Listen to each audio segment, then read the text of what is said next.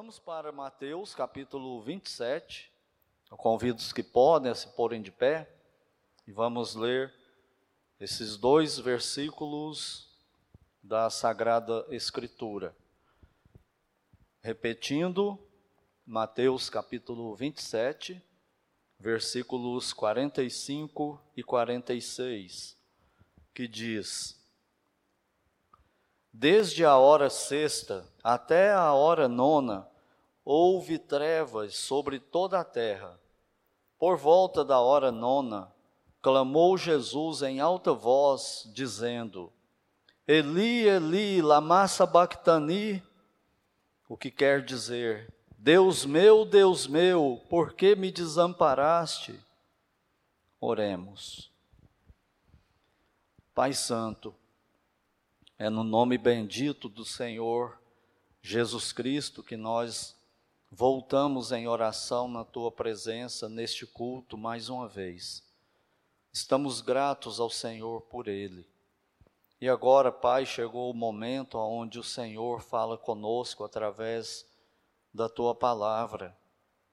Mas nós somos lentos em relação a ela, nossa mente dispersa nossa carne não quer ouvir, não quer contemplar as coisas do Senhor. E demônios agem também nesses momentos para nos distrair, para nos tirar da tua palavra. Por isso, Pai Santo, nós te rogamos que mais uma vez o Senhor, por graça e misericórdia e amor para conosco, opere com o teu Espírito Santo agora através da tua palavra, falando conosco que já somos salvos, nos lembrando de tudo aquilo que o Senhor Jesus fez para nos salvar, para nos comprar, para nos perdoar, nos dando a salvação através da sua obra bendita. E pedimos também que se houver alguém aqui que não tenha o Senhor Jesus Cristo ainda, como Ele é, Senhor, Salvador.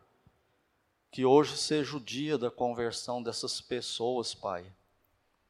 E que também alguém que nos acompanhe através da internet, que também não tenha Cristo, que hoje seja esse dia da conversão dessas pessoas. O Senhor Jesus mesmo disse que ninguém pode ir a Ele se o Senhor não os levar. Então nós rogamos ao Senhor que conceda essa bênção a perdidos nesta noite através desta pregação da tua palavra.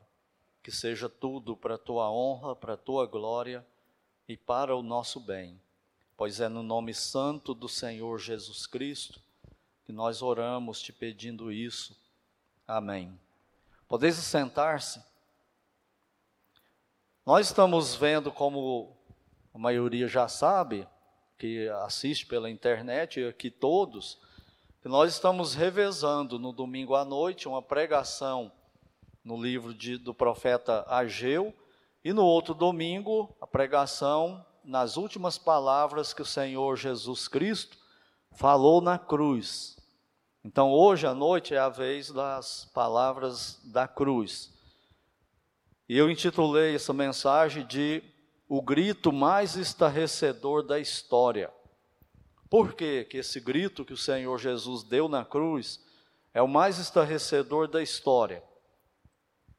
E além disso, o que que aquele grito que ele deu há mais de dois mil anos atrás, em, em intensa agonia na cruz, o que que tem a ver conosco hoje? Então é isso que nós vamos ver hoje à noite. Eu quero falar sobre esse, esse grito sobre, sobre três perspectivas. E depois nós vamos concluir e orar como sempre. Então a primeira perspectiva é da perspectiva do Senhor Jesus Cristo. Como, por que, que ele deu esse grito? Então nós precisamos refletir, pensar ou lembrar a nós mesmos sobre, sobre algumas coisas da teologia para a gente lembrar e pegar a imensidão do que foi esse grito do Senhor Jesus Cristo na cruz. A primeira coisa que nós devemos lembrar é que Deus, ele é triuno. Significa que Deus existe eternamente, ele nunca começou, ele nunca foi diferente, ele nunca aumentou, ele nunca diminuiu em nada, nem no conhecimento, nem no poder, nem em graça, ele é exatamente como ele é eternamente.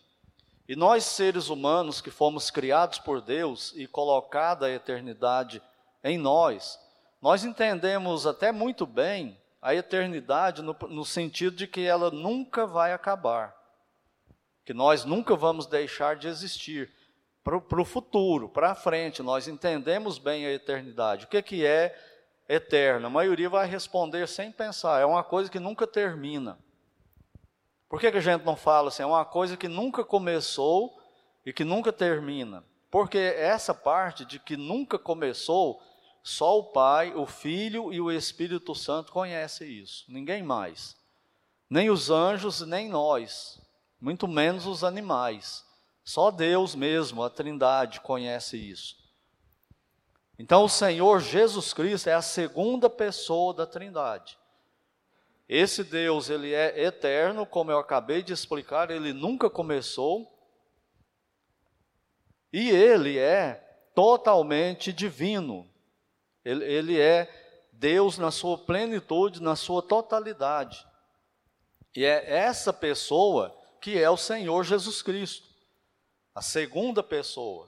E ele existe desse jeito eternamente: o Pai, o Filho e o Espírito Santo. É a, trindade bendita. Na, na trindade ou triunidade, ou seja lá como quiser chamar, isso é, é uma coisa que vai além da nossa mente, além da nossa capacidade de compreensão. Como que pode ser assim um, um ser que existe em, em três pessoas, mas não são três deuses, é um Deus só. Como que três é, é, um e como que um é três? São três. Nós não entendemos isso, nós aceitamos pela fé. Então, quem está ali na cruz pregado é a segunda pessoa da Trindade, é Deus. E só isso já devia chamar a atenção da humanidade. Porque uma coisa, é, vamos, vamos, como que eu poderia ilustrar isso da, da pessoa de Cristo? V vamos supor que a gente passe pela Avenida Rondon Pacheco amanhã e lá está um trabalhador da prefeitura ou de uma empresa contratada para isso, abrindo o bueiro, mexendo no esgoto, saindo tudo que, que é sujeira lá daquele esgoto. E a pessoa se sujando com aquilo ali. E aí a, a gente passa para lá e para cá e ninguém só não presta muita atenção naquilo, não, não, não, não chama muito a nossa atenção, não é? Mas se passar lá, tiver o prefeito da cidade lá fazendo isso, aí a imprensa vai para lá para falar bem, para falar mal, não é? Vai fazer um aglomerado de gente ao redor. Por quê? Qual a diferença? Não são dois seres humanos? São dois seres humanos. Só que um é a maior autoridade da cidade. Entende por que, que a crucificação de Cristo em si já devia chamar a nossa atenção? É por causa de quem ele era. Ele não é um ser criado, não era um anjo que estava ali, é o próprio Deus que está ali, a segunda pessoa da Trindade. E isso chama a atenção, porque Deus, onipotente, não poderia sair dali, poderia nem deixar isso acontecer com ele, mas ele deixou.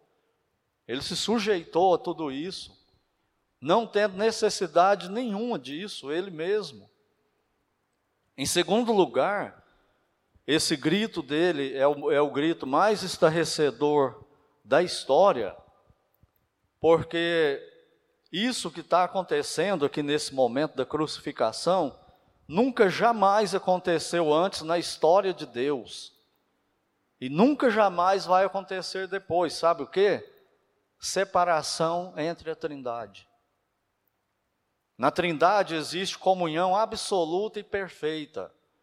Deus, Pai, Filho e Espírito Santo, nele mesmo, Nunca houve solidão, nunca houve abandono, nunca, nunca houve desprezo, nunca houve nada disso.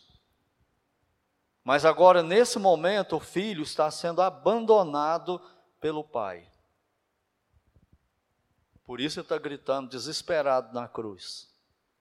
Essa expressão que usa aí, que Mateus usa, desamparaste, essa primeira expressão é porque Mateus está colocando em aramaico e, e também no grego.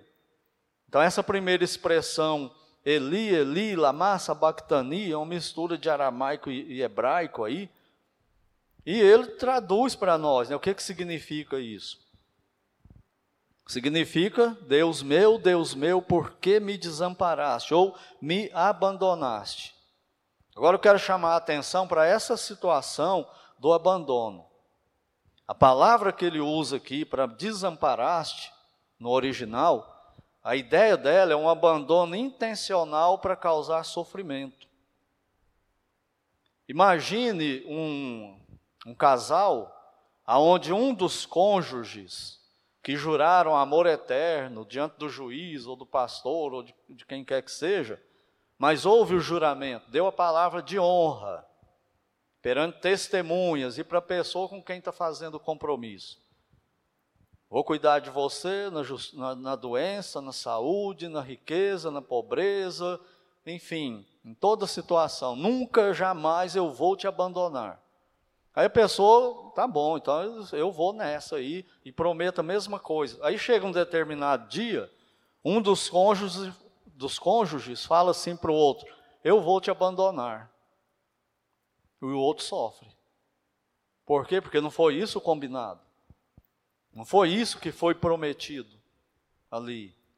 Foi prometido cuidado. Foi prometido comprometimento um com o outro até a morte parceria, amizade, zelo, cuidado, carinho, respeito. Como assim? Você vai me abandonar? A minha vida estava em cima da sua vida, ou junto com a sua vida. Não, agora pode tirar. Eu vou sozinho agora, ou com outra pessoa. Mas com você não mais, essa pessoa é abandonada. Por isso ela vai sofrer. Envolve uma questão moral na coisa. Uma questão de honra, de palavra, que é uma coisa meio esquecida hoje em dia, né? Essa questão de palavra de honra. Isso é quebrado muito facilmente. Eu estava assistindo uma pregação do pastor Marcos Granconato e ele fala que, que no Brasil muitos casais estão se divorciando depois de cinco meses de casado. Que honra é essa? Que que, que segurança tem num casamento hoje? Para pessoa desse jeito aí, com esse tipo de postura. Então o outro que entrou seriamente no casamento vai sofrer. Imagina isso entre crentes. Quando um chega para o outro e fala: Eu vou embora, vou te abandonar. Acabou o nosso casamento. Como assim acabou? Não era até a morte? Como que acabou agora?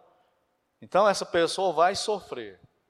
Uma outra coisa que ilustra para nós o que, que o Senhor Jesus está passando nesse momento que ele grita em agonia é os pais que abandonam filhos.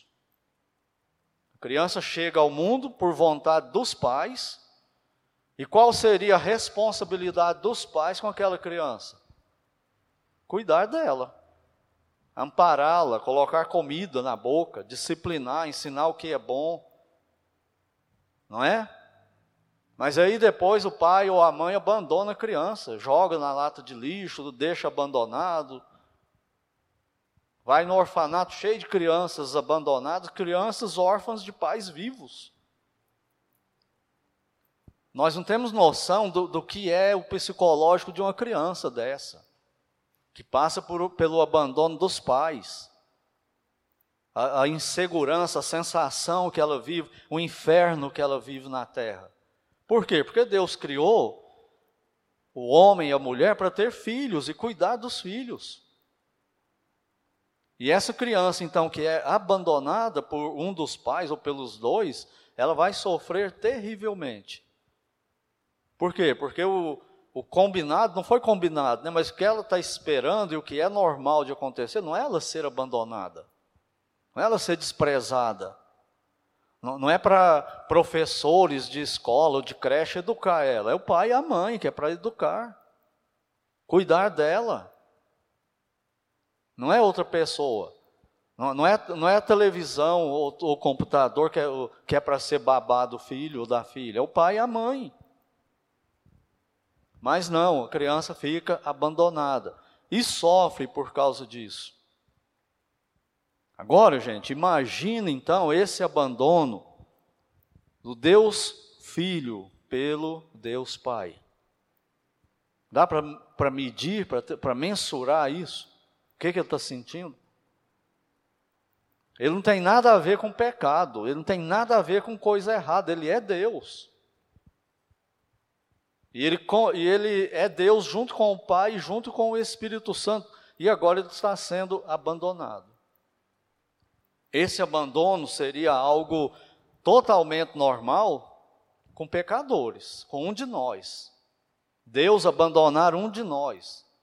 Deus virar as costas totalmente para um de nós, porque nós somos pecadores. Mas para o Deus Filho, ele virar as costas para o Deus Filho. E nesse momento que isso acontece, até a criação sente esse abandono e fica assombrada. Olha o versículo 45. Desde a hora sexta, se você contar as vigílias, igual os judeus contavam, né, você vai ver que essa hora sexta aí é meio-dia. Até a hora nona. Que, que hora que é essa? três horas da tarde. Do meio-dia às três horas da tarde, houve trevas sobre a terra. Isso aqui não foi um eclipse do sol, não foi a lua passando entre a terra e o sol. Isso aqui foi, foi uma coisa absurda que aconteceu e que não tinha acontecido antes. A terra se escureceu do meio-dia. As trevas tomaram conta da terra. Porque, simbolizando o que aconteceu quando Adão pecou no Éden, as trevas do pecado tomou conta da humanidade. E Deus virou as costas para a humanidade. Expulsa Adão do Éden, e o homem está morto agora. Separado de Deus, do Criador. Ontem, eu estive em um, num acontecimento que é aquele que ninguém de nós gosta de estar um velório. A morte de, de um tio meu. E ali, o que está acontecendo no, naquela morte? Ele morreu mais ou menos meia-noite e 25, por aí. Naquele momento, a parte imaterial dele se separou da parte material do corpo dele. No caso dele, salvo, graças a Deus pelo Senhor Jesus, a hora que isso aconteceu, ele subiu para o céu, anjos levando ele. A gente não, não sabe como que é isso, né? Mas é o que a Bíblia fala. Anjos o levaram, como no caso de Lázaro e o rico. E o corpo dele aqui ficou separado da parte. Essa separação é que chama morte. É isso que é morte. E aí você chega lá e olha para o rosto dele, aquele corpo ali, você pensa, esse corpo está aqui, mas o meu tio não está aqui. Aqui agora pode fazer o que quiser com esse corpo aqui. Ele não, ele não vai fazer nada mais, não vai ter nenhuma reação. Isso é a morte, separação. E no caso da morte espiritual, que a Bíblia chama de segunda morte, é a separação eterna do ser humano com Deus. Houve a morte espiritual, que é aquela que Adão cometeu lá no Éden, representando todos nós. Quando ele peca, desobedece a Deus, Deus se separa dele, corta a comunhão e morreu. A parte imaterial dele não tem mais ligação com, com o Criador, por isso que vira idólatra. Ele sente essa falta de tal forma que ele vai tentar preencher isso de qualquer jeito, e aí ele coloca trabalho, faz do trabalho um Deus, faz do lazer um Deus, de dinheiro Deus, e vai criar imagem de, de, de animal, de ser humano, e vai adorar, vai adorar a lua, sol, planetas. Por quê? Porque ele está cortado de Deus, Criador, e ele precisa de um Deus, como humano que ele é. Está no nosso DNA. Mas como ele está morto para Deus, está separado de Deus. Então todo ser humano, depois da queda de Adão, é assim que nasce. Morto, sem Deus, sem comunhão com Deus. E é isso que está acontecendo aqui. É a última coisa que o Senhor Jesus, como Salvador nosso, precisava passar, experimentar a morte espiritual, separação de Deus. E aqui é um milagre que eu não tenho palavra para dizer. Como que Deus se separou de Deus? Mas ele fez isso para salvar pecadores. Ele fez isso. É uma dor que o Senhor Jesus Cristo sentiu que nós não temos noção do que foi aquela dor dele. Lembra quando ele, quando ele suou sangue? Era isso que, que ele estava contemplando, que ele ia passar receber o pecado de todo o povo dele, de todo aquele que ia crer nele. E por causa disso, o pai separou dele e ainda puniu ele por causa disso. Nós não temos noção do que ele passou.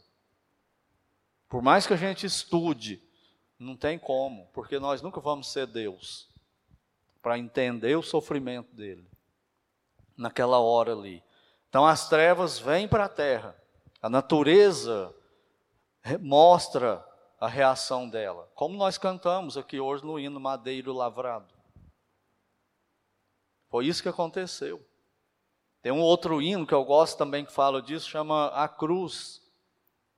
Aí ele fala do machado, fala da, da, da árvore que foi cortada para fazer a cruz e as trevas que vêm, falando daquele momento ali também. E quando isso ocorre, o Senhor Jesus, ele se cala. Das nove da manhã até o meio-dia, ele, ele falou três coisas que nós já vimos. Mas a partir do meio-dia ele se calou. E as trevas tomou conta de tudo. Dá para imaginar o que, é que aquele povo passou? Vendo isso acontecer? Tudo isso relacionado com ele, só que a maioria não acreditava que era por causa dele. Não entendia, mas também não acreditava eh, eh, que era por causa daquele homem crucificado ali no meio de dois ladrões, por causa dele não era. Podia ser qualquer outra coisa, mas por causa dele não poderia ser. E as trevas então descem e o Senhor se cala e ele fica ali debaixo de uma agonia tremenda, pregado na cruz, os cravos transpassados no pulso dele, nos pés dele a coroa de espinho cravada na cabeça dele, causando dor inimaginável. E cada vez que ele tentava se apoiar e levantar, piorava a coisa e ele ia ficando cada vez mais, mais sem ar, pulmão apertado. Mas ele foi aguentando tudo, calado, sofrendo por causa de mim, por causa de você por causa do meu pecado, dos meus pecados e por causa dos seus pecados. E ele aguenta isso. E tudo isso é o derramamento, era por causa do derramamento da ira divina sobre ele, como portador do pecado. Agora, sabe o que é mais chocante nisso tudo? É que ele nunca jamais cometeu nenhum pecado. Por que, que ele está sendo punido, então, por causa de pecado? Por causa dos seus pecados e dos meus pecados. Se Deus fizesse isso com cada um de nós, nós não seríamos dignos de pagar pelo nosso pecado. Por quê? Porque aquele sangue que cairia de nós, aquela obra, aquela dor, é dor de pecador, é sangue de pecador, tudo imundo, tudo sujo pelo pecado, e Deus não aceita. Por isso o Senhor está lá na cruz aguentando tudo isso ali, para salvar quem nele crer. E aí então, Três horas de abandono, três horas de castigo, trevas absolutas sobre a terra, e ele então grita: Deus meu, Deus meu, por que me desamparaste? Parece que chega o máximo do sofrimento. E o que, que ele está fazendo? Ele está citando o Salmo 22, cumprindo profecia. É isso que ele está fazendo. E clamando de verdade para Deus. Tem um filme que, de super-heróis, nós gostamos muito de super-heróis, né? só que são todos falsos heróis. Né? E um dos super-heróis que eu gosto muito é o Superman. E tem um filme aí que eles conseguiram matar o Superman.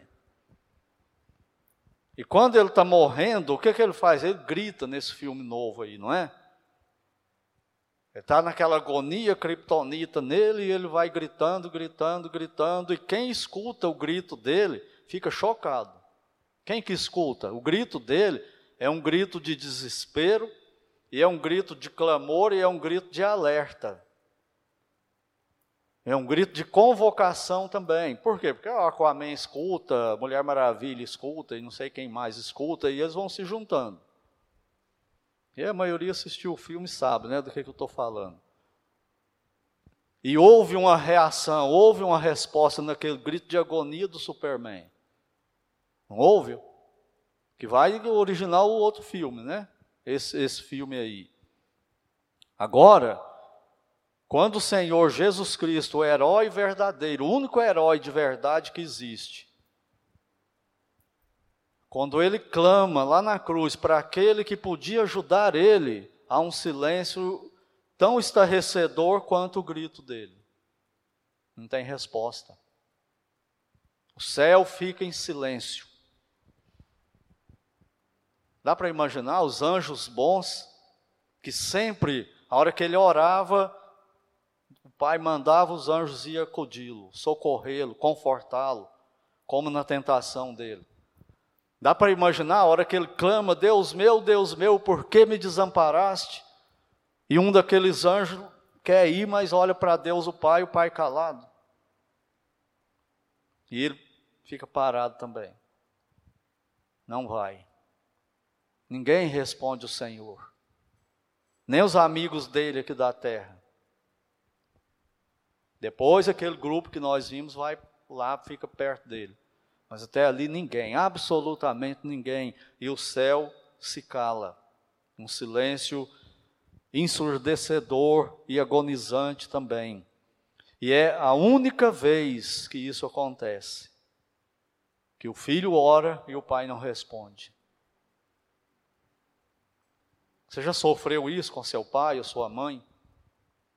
Você vai naquela esperança, naquela expectativa e pede alguma coisa, mas você escutava pelo menos um não, não é? Não, não vou dar. Não vou fazer isso, você não vai fazer isso. Mas você pelo menos ouviu um não, né? O Senhor Jesus não ouviu nem isso. Sem fazer nada errado. Ele não ouve palavra alguma. Então ele está ali sem amparo, sem ajuda, para experimentar o que é a morte espiritual do, do pecador separação do Pai. E ele passa por isso. E ele experimenta a última coisa que faltava. E o Senhor Jesus então morre, nós vamos ver isso aí depois, e ele não podia ser ajudado, ele não podia ser consolado, ele não podia ser confortado, ele não podia ter um alívio de, de, um pouquinho do sofrimento dele, para ele pagar pelo nosso pecado. Entendeu por que, o céu se calou? Por que, que ele está em tremenda agonia, clamando: Deus meu, Deus meu, por que me desamparaste? Mas no Salmo 22 ele fala que ele mesmo sabia por quê. E ele confia que é o melhor, que isso voltará em glória para ele. E ele suporta ali heroicamente. Então, essa, esse é o, é o grito mais estarrecedor da história do ponto de vista do Senhor Jesus na cruz. Um abandono total. Em segundo lugar, da perspectiva do Pai, de Deus o Pai. O grito do Senhor Jesus aí, ele revela o caráter de Deus Pai. O caráter de Deus. Por quê? Porque mostra que Deus é totalmente santo. Ele está mostrando aqui que ele não tem comunhão com o pecador. Que se a coisa chegar para ele ou a pessoa com pecado, ele não, ele não recebe. Entendeu isso? Mesmo que o pecado estivesse no filho dele, em cima do filho dele, ele não aceitava o filho dele, ele virava as costas para o filho dele. Por quê? Porque ele é santo. É o atributo mais exaltado de Deus na Bíblia. É o único atributo que a Bíblia fala que ele é santo, santo, santo. Em nenhum lugar fala que Deus é amor, amor, amor. Justiça, justiça, justiça. Só santo, santo, santo. Totalmente separado do pecado, de qualquer jeito que você olhar, o que significa separação. Ele é separado do pecado, ele não aceita pecado, ele não tolera pecado. Mesmo no filho dele, que não era pecador, mas por carregar os nossos pecados, ele virou as costas. Você não tem medo de pecar, não? E tentar chegar para um culto como esse aqui, pensando que Deus vai aceitar a nossa adoração em pecado? Ele não vai. Ele não joga a gente no inferno por causa de Cristo. Ele nos tolera por causa de Cristo. Isso já foi acertado aqui na cruz. É por isso. Mas o que, é que ele quer? Que a gente, mesmo salvos, continuemos reconhecendo que ele é santo. E que a hora que eu peco contra ele, ele corta comunhão comigo. E agora eu preciso praticar 1 João 1,9. Quantas vezes? Quantas vezes eu pecar? Quantas vezes no dia tem que perdoar o irmão? Até sete, que era o máximo dos fariseus. Ó, oh, esse, esse, esse judeu aqui, ele mentiu para mim hoje seis vezes, mas então falta uma vez ainda. Se ele mentir mais um, você ainda tem que perdoar ele. Era o princípio de justiça deles, que era um padrão altíssimo. Você consegue perdoar alguém que peca contra você sete vezes no dia, no mesmo pecado? Aí eles perguntam para Cristo e ele usa o superlativo, ele fala até 70 vezes 7. Por quê? É assim que Deus me perdoa. Então eu preciso confessar. Quantas vezes? Quantas vezes eu pecar, porque Ele vai me perdoar. Só que a gente tem o ranço das obras e a gente não acredita que ele vai perdoar. E aí vem as promessas: nunca mais eu vou pecar, Senhor, nunca mais eu falo essa palavra, nunca mais eu trato ninguém desse jeito. E no outro dia está tratando de novo, fazendo tudo do mesmo jeito. Só que a hora que fizer, ele tem que se arrepender amargamente e saber: se eu não resolver isso do jeito de Deus, a comunhão comigo está cortada. Por quê? Porque ele é santo, ele virou as costas para o filho dele que nem tinha pecado, era eu que tinha pecado. Então, esse grito de Cristo mostra o caráter de Deus, ele é santo. Ele não contempla pecado de jeito nenhum. E mostra também a justiça de Deus, que Deus é justo. Para salvar um pecador, ele precisava punir esse pecador à altura. Como eu expliquei, se ele punisse eu, ou se ele punisse você, pelos seus pecados e eu pelos meus pecados, isso não pagaria com justiça, porque eu sou pecador. Esse sofrimento, essa obra estaria contaminada por pecado. O que, que ele fez? Ele pega o filho dele, que não tem pecado, traz para a terra, coloca todos os meus pecados, desde o pecado que eu herdei de Adão, da, da queda de Adão, e todos os que eu pratiquei pessoalmente, desde o dia que eu nasci até o dia que eu vou morrer ou ser arrebatado, prefiro a segunda opção, diga-se de passagem. Todos esses pecados ele colocou no filho dele e bateu nele. Desde quando ele deixou o céu e veio para a terra, já está sofrendo por causa disso. E chega o máximo quando ele é pregado na cruz. Por que, que Deus aceita? Porque ele é justo, ele não tem pecado. É o inocente no lugar do pecador. Por isso Deus aceita a obra dele e não aceita a minha. Entenderam isso? Isso é o Evangelho. Deus pega todos os pecados do pecador, coloca no filho dele na cruz e aplica a ira dele sobre o filho dele. Depois que Deus fez isso, agora ele aceita o pecador que crê nisso, pela fé só. O que, eu tenho que fazer? Tem só que crer. Ah, não, é muito fácil. É, então por que você não crê? Ah, mas eu creio, mas não é o que parece na sua vida, não. Parece que você está longe de ter noção do que, que é isso. Esse é o Evangelho. Por isso Deus aceita a obra dele, o sacrifício dele, não aceita a minha. Cristo é a única forma santa e justa de punir o pecado e erradicar o pecado, tirar o pecado. Por que, que a gente é salvo? Por que, que a gente fala isso de peito aberto? Eu sou salvo. Ah, mas isso é muita arrogância. Espera você chegar perto da morte primeiro para você pensar se é salvo ou não. Não, eu sou salvo. Por quê? Porque a minha fé está no Filho de Deus. Não está em mim. Lembra que eu falei hoje de manhã da minha luta? Quando eu ouvi aquelas pregações de perder salvação? Por quê? Porque se fosse assim, todo dia eu ia perder salvação. E converter de novo, e perder de novo, e converter de novo. Mas aí você entende, olha, é essa obra de Cristo aí que me salva, porque Ele é perfeito, a obra é perfeita, não, não falta nada. É a justiça das justiças, a obra de Cristo por mim. Então eu estou salvo mesmo, estou seguro, posso morrer qualquer hora, vou para o céu. Por causa dele, por causa dessa obra dele aqui. E lá em, em Isaías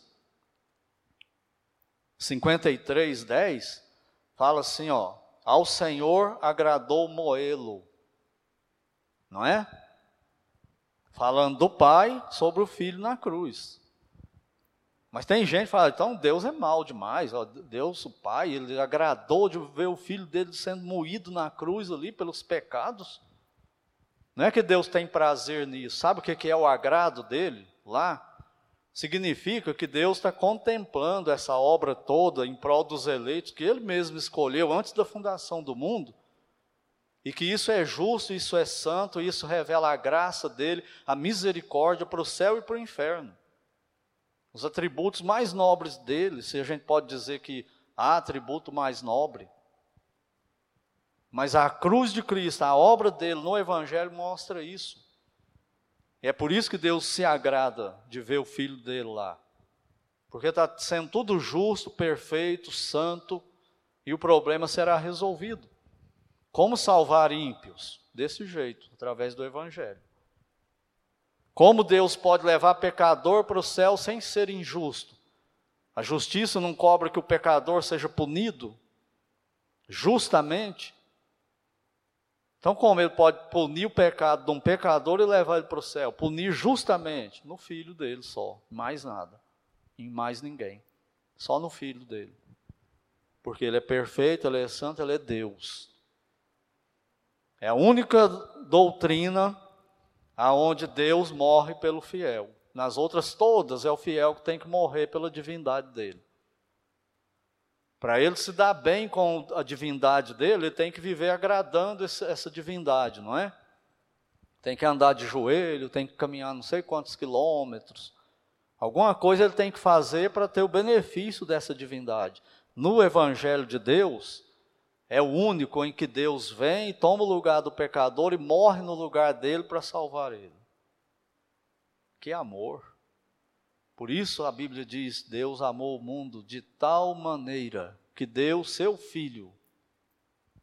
Por isso que fala assim. Porque não tem outra coisa que chega perto disso aí.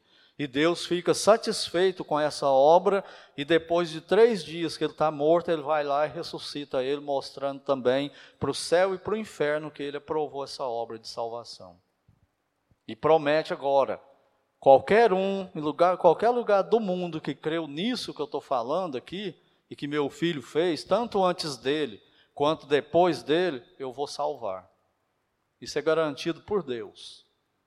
Isso é o acordo do Pai, do Filho e do Espírito Santo, absolutamente seguro. E Deus tem prazer, então, nessa obra de salvação e em nenhuma outra mais. É a única forma de, que pode perdoar, salvar e transformar antes inimigos de Deus em filhos e filhas amados de Deus. É a obra do Senhor Jesus Cristo na cruz. E ele faz isso por qualquer um. Então, essa é a perspectiva do Deus Pai. Ele tem prazer em ver o filho lá sofrendo, agonizando, sem fazer nada, porque ele sabe o contexto todo da justiça, da santidade, da graça, do amor, da misericórdia, tudo envolvido naquilo ali. É a forma mais nobre, mais clara dele mostrar para o mundo como ele ama esses eleitos dele.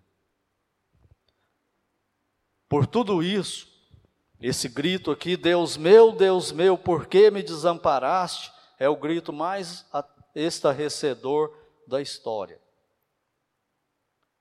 Mas o que, que tem a ver conosco? Vamos ver por último da perspectiva dos seres humanos, eu e você. Diante de tudo isso que nós vimos, só restam duas coisas para o ser humano fazer.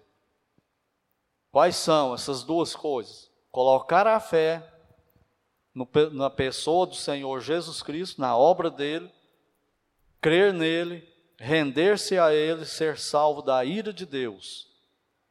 Essa é uma das opções que ele pode fazer. E a outra é não fazer isso.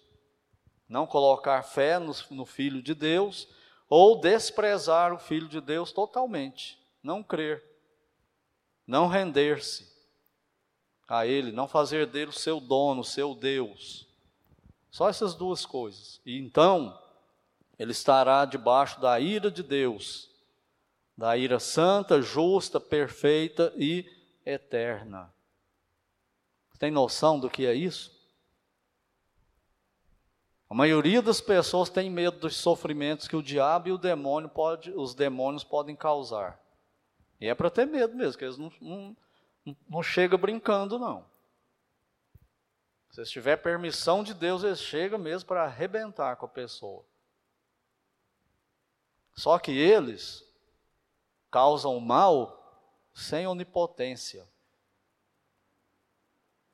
Eles causam um mal limitado.